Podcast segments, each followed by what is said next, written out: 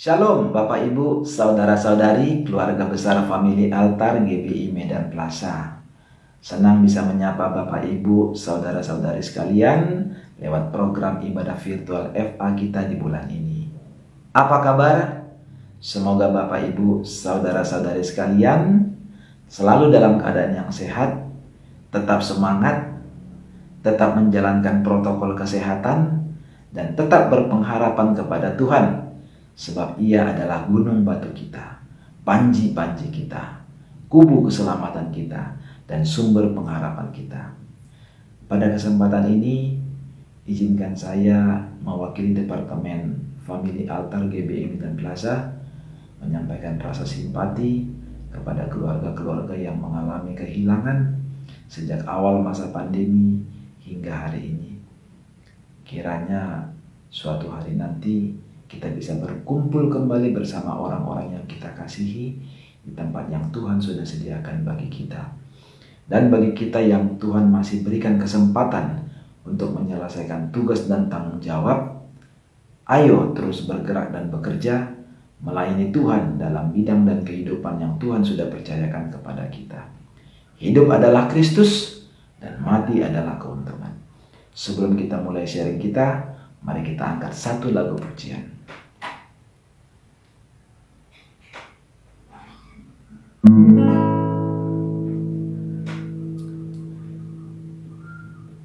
Bersyukur padamu Tuhan atas kasihmu dan bermasmur bagi namamu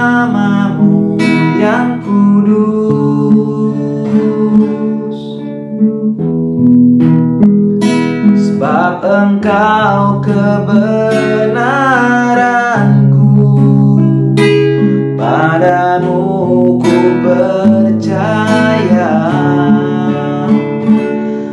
betapa mulianya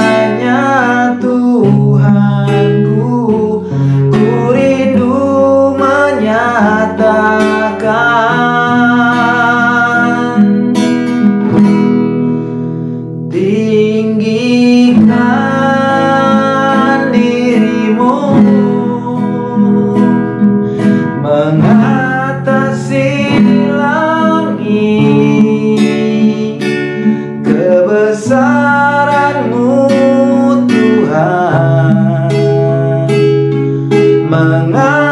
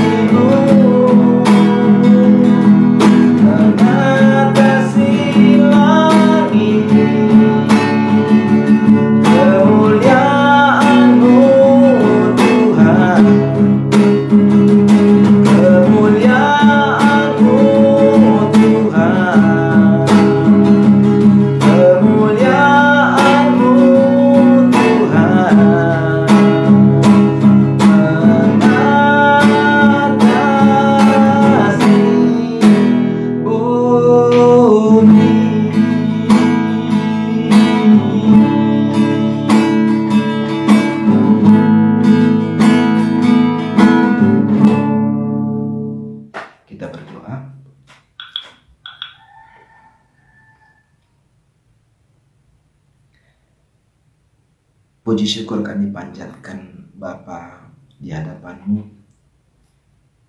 Kami bersyukur kepadamu Tuhan. Kami boleh kembali datang ke hadapanmu bersama-sama keluarga besar famili altar untuk beribadah kepadamu saat ini. Terima kasih Bapa buat kasih karunia dan anugerahmu yang berlimpah dan limpah dalam hidup setiap kami. Jika kami Tuhan boleh menikmati kesehatan, kekuatan, pemeliharaan Tuhan selama masa pandemi ini hingga hari ini. Terima kasih Bapak. Terima kasih Tuhan.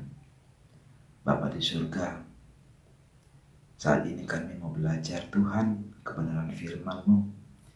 Belajar untuk hidup benar di hadapan-Mu. Supaya kami boleh menjadi pribadi-pribadi yang benar yang menyembahmu dalam roh dan kebenaran urapi setiap kami penuhi setiap kami dengan rohmu Bapa yang menuntun kami dan mengajari kami sehingga kami mengerti kebenaran firman-Mu. Terima kasih Bapa, terpujilah namamu.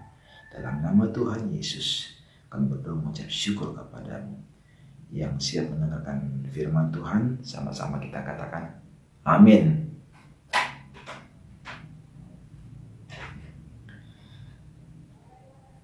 Tema ibadah Eva kita bulan ini adalah penyembahan, esensi, integritas, dan kebenaran.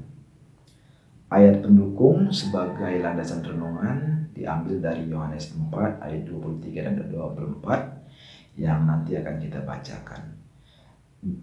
Sebagaimana umumnya, Penyembahan sering kita temukan pada waktu orang datang beribadah kepada Tuhan lewat serangkaian tata ibadah.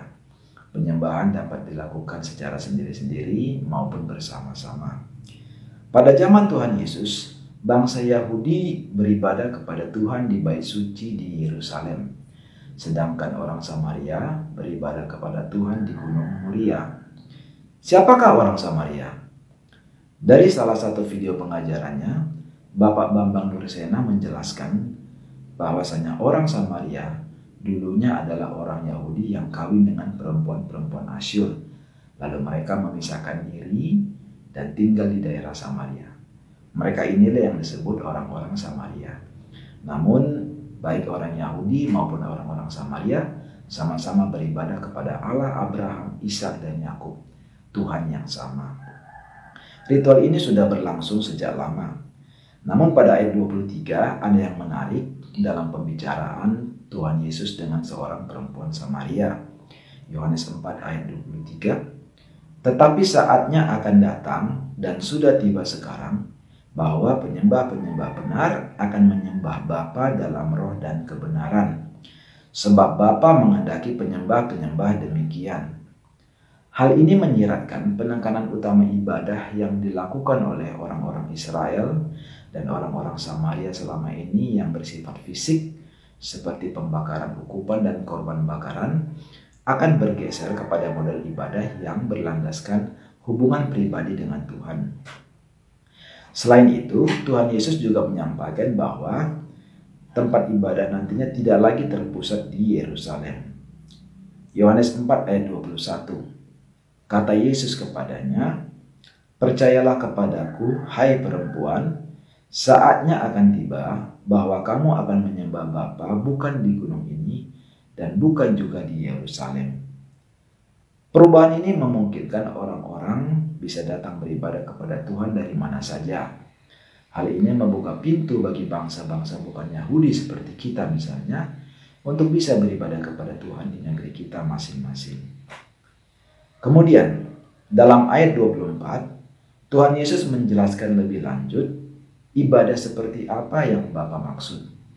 Supaya baik perempuan itu maupun orang-orang Samaria, orang-orang Yahudi, dan kita semua bisa memahaminya. Yohanes 4 ayat 24 Allah itu roh, dan barang siapa menyembah dia, harus menyembahnya dalam roh dan kebenaran. Ada dua hal penting yang akan kita pelajari dari ayat ini. Yang pertama, orang harus menyembah Tuhan dalam roh.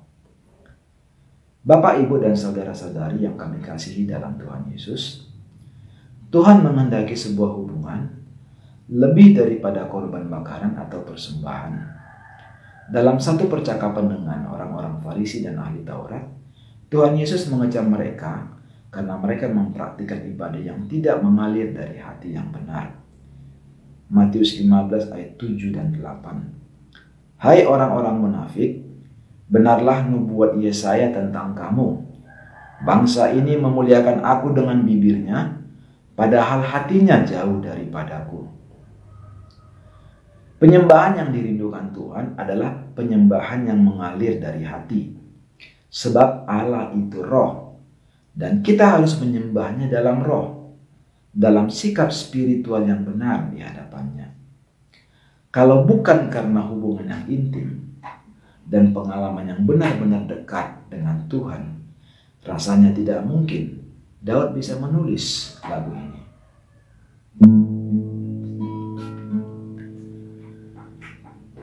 Lebih baik satu pelataranmu.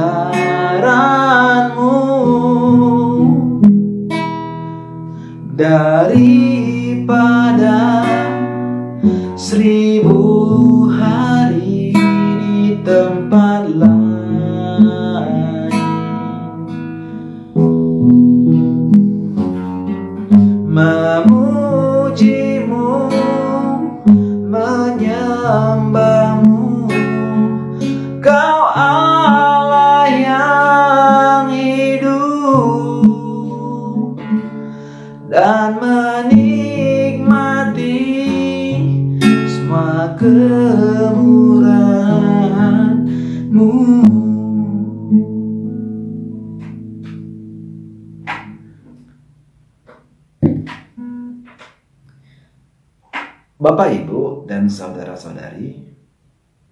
Jangan sampai kita sedang ketika kita sedang beribadah dan angkat lagu pujian hanya bibir kita yang mengucapkan baris demi baris lagu karena kita sudah hafal lagunya tetapi hati kita ke mana-mana pikiran kita ke mana-mana perhatian kita ke mana-mana. Bibir kita memuliakan Tuhan tapi hati kita jauh daripadanya. Pernah pada waktu ibadah saya berhenti bernyanyi manakala saya sadari hati dan pikiran saya tidak sedang connecting dengan Tuhan. Karena apa? Karena Allah itu roh. Ia menghendaki penyembah-penyembah yang benar, yang memiliki integritas dan sikap spiritual yang benar di hadapannya. Ada satu lagi, pada waktu ibadah, kadang mungkin kita begitu menikmati lagu yang sedang dimainkan. Begitu menikmati irama musiknya, beat musiknya, lalu kita mulai bergoyang atau menari mengikuti lagu. Biasanya ini lagu-lagu praise. Tidak ada yang salah dengan tarian tersebut sepanjang Bapak Ibu connecting dengan Tuhan, bukan karena musiknya. Baris demi baris lagu dalam penyembahan adalah untayan pujian dan pengagungan kepada Tuhan, dinyanyikan dengan luapan hati dan kesungguhan sikap yang benar kepadanya. Ini yang harus terjadi setiap kali kita datang beribadah dan bernyanyi kepada Tuhan. Sebab Allah itu roh dan barang siapa menyembahnya harus datang dengan hubungan dan sikap spiritual yang benar di hadapannya. Karena Bapa menghendaki penyembah-penyembah demikian. Yang kedua, Allah itu roh dan barang siapa menyembah dia harus menyembahnya dalam kebenaran. Dalam percakapan dengan perempuan Samaria tersebut, Tuhan Yesus mengenalkan dirinya sebagai Mesias yang sudah lama dijanjikan. Yohanes 4 ayat 25 dan 26. Jawab perempuan itu kepadanya, Aku tahu bahwa Mesias akan datang yang disebut juga Kristus. Apabila ia datang, ia akan memberitakan segala sesuatu kepada kami. Kata Yesus kepadanya, Akulah dia yang sedang berkata-kata dengan engkau. Setelah percakapan itu, Tuhan Yesus mengungkapkan dirinya kepada murid-muridnya. Yohanes 14 ayat 6. Kata Yesus kepadanya, Akulah jalan dan kebenaran dan hidup. Tidak ada seorang pun yang datang kepada Bapa kalau tidak melalui aku. Bahkan ketika Tuhan Yesus menjadikan sang penghibur, ia menjelaskan tujuan kedatangan Roh Kudus tersebut. Yohanes 16 ayat 8 sampai 10. Dan kalau ia datang, ia akan menginsafkan dunia akan dosa, kebenaran, dan penghakiman akan dosa karena mereka tetap tidak percaya kepadaku. Akan kebenaran karena aku pergi kepada Bapa dan kamu tidak melihat aku lagi. Roh Kudus datang untuk menginsafkan dunia akan dosa, yaitu menolak Yesus sebagai Tuhan dan Juru Selamat. Satu-satunya jalan keselamatan yang sudah disediakan Allah. Menolak Yesus adalah dosa. Menolak Yesus sama dengan menolak kebenaran. Seperti ayat tadi, barang siapa menyembah dia, harus menyembahnya dalam kebenaran. Kesimpulan yang kita dapat dari dua pelajaran ini, setiap orang yang menyembah Tuhan harus menyembahnya dalam hubungan pribadi yang benar dengan Tuhan. Dan harus menyadari bahwa kita hanya bisa datang kepada Bapa lewat Mesias, Yesus Kristus, Sang Kebenaran. Sebagai renungan, kita bisa bandingkan dengan Yohanes 1 ayat 1 dan 14. Pada mulanya adalah firman. Firman itu bersama-sama dengan Allah. Dan firman itu adalah Allah. Firman itu telah menjadi manusia dan diam di antara kita dan kita telah melihat kemuliaannya, yaitu kemuliaan yang diberikan kepadanya sebagai anak tunggal Bapa, penuh kasih karunia dan kebenaran. Ini adalah fondasi dasar yang harus dipahami betul oleh setiap orang yang mengaku Kristen. Karena kata Kristen berasal dari bahasa Inggris Christian, yang artinya pengikut Kristus. Kristus adalah kebenaran Barang siapa yang datang menyembah Bapa harus menyembahnya dalam roh dan kebenaran. Dalam roh maksudnya dalam hubungan pribadi dan sikap spiritual yang benar dengannya. Dan dalam kebenaran maksudnya hanya dalam nama Yesus Kristus orang dibenarkan dan bisa datang kepada Bapa. Sebagai penutup, mari kita lihat seberapa pentingnya integritas dalam kehidupan yang benar di dalam Tuhan. Penyembahan tidak hanya terjadi sebatas di ruang ibadah. Paulus dalam suratnya kepada jemaat di Roma menuliskan seperti ini. Karena itu saudara-saudara, demi kemurahan Allah aku menasihatkan kamu supaya kamu mempersembahkan tubuhmu sebagai persembahan yang hidup, yang kudus, dan yang berkenan kepada Allah. Itu adalah ibadahmu yang sejati.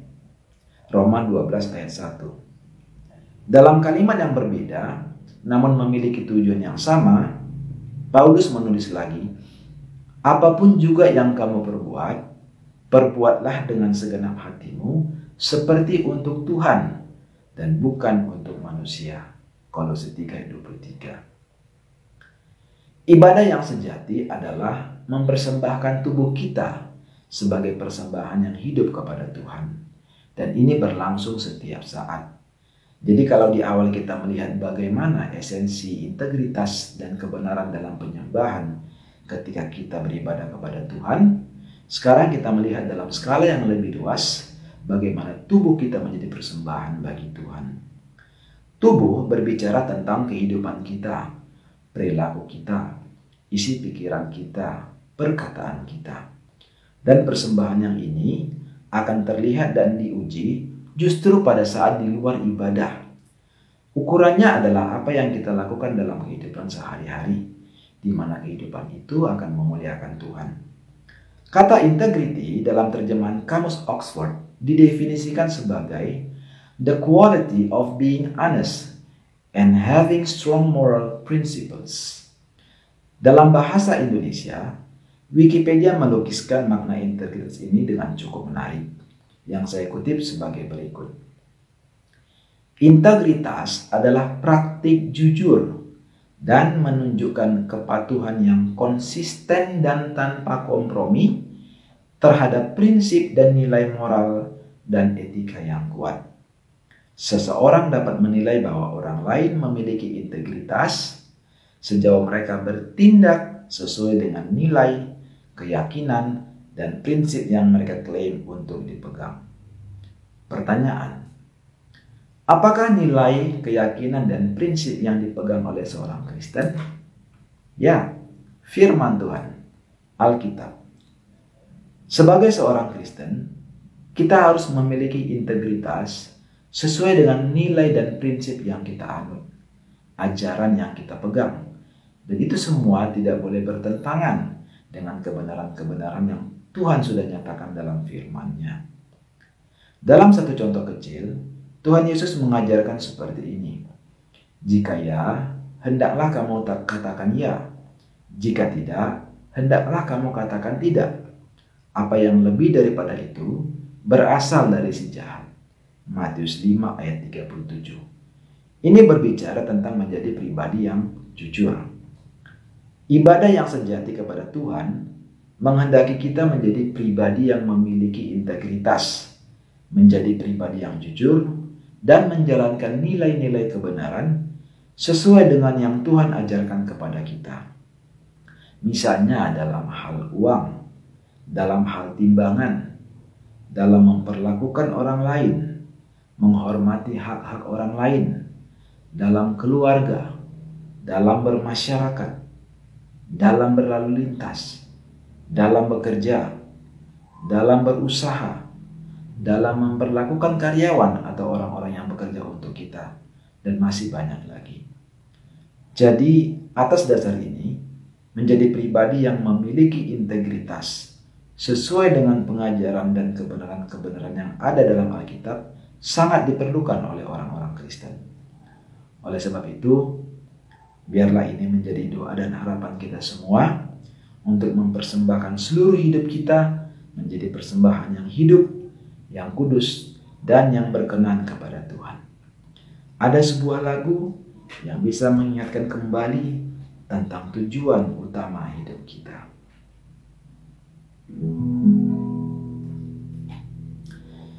Hidup ini adalah kesempatan. Hidup ini untuk melayani Tuhan Jangan sia-siakan waktu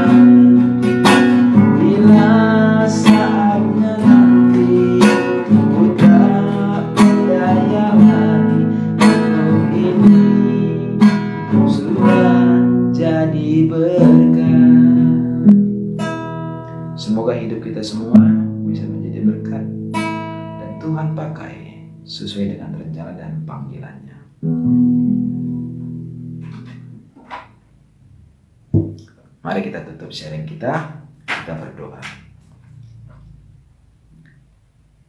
Terima kasih Bapa di surga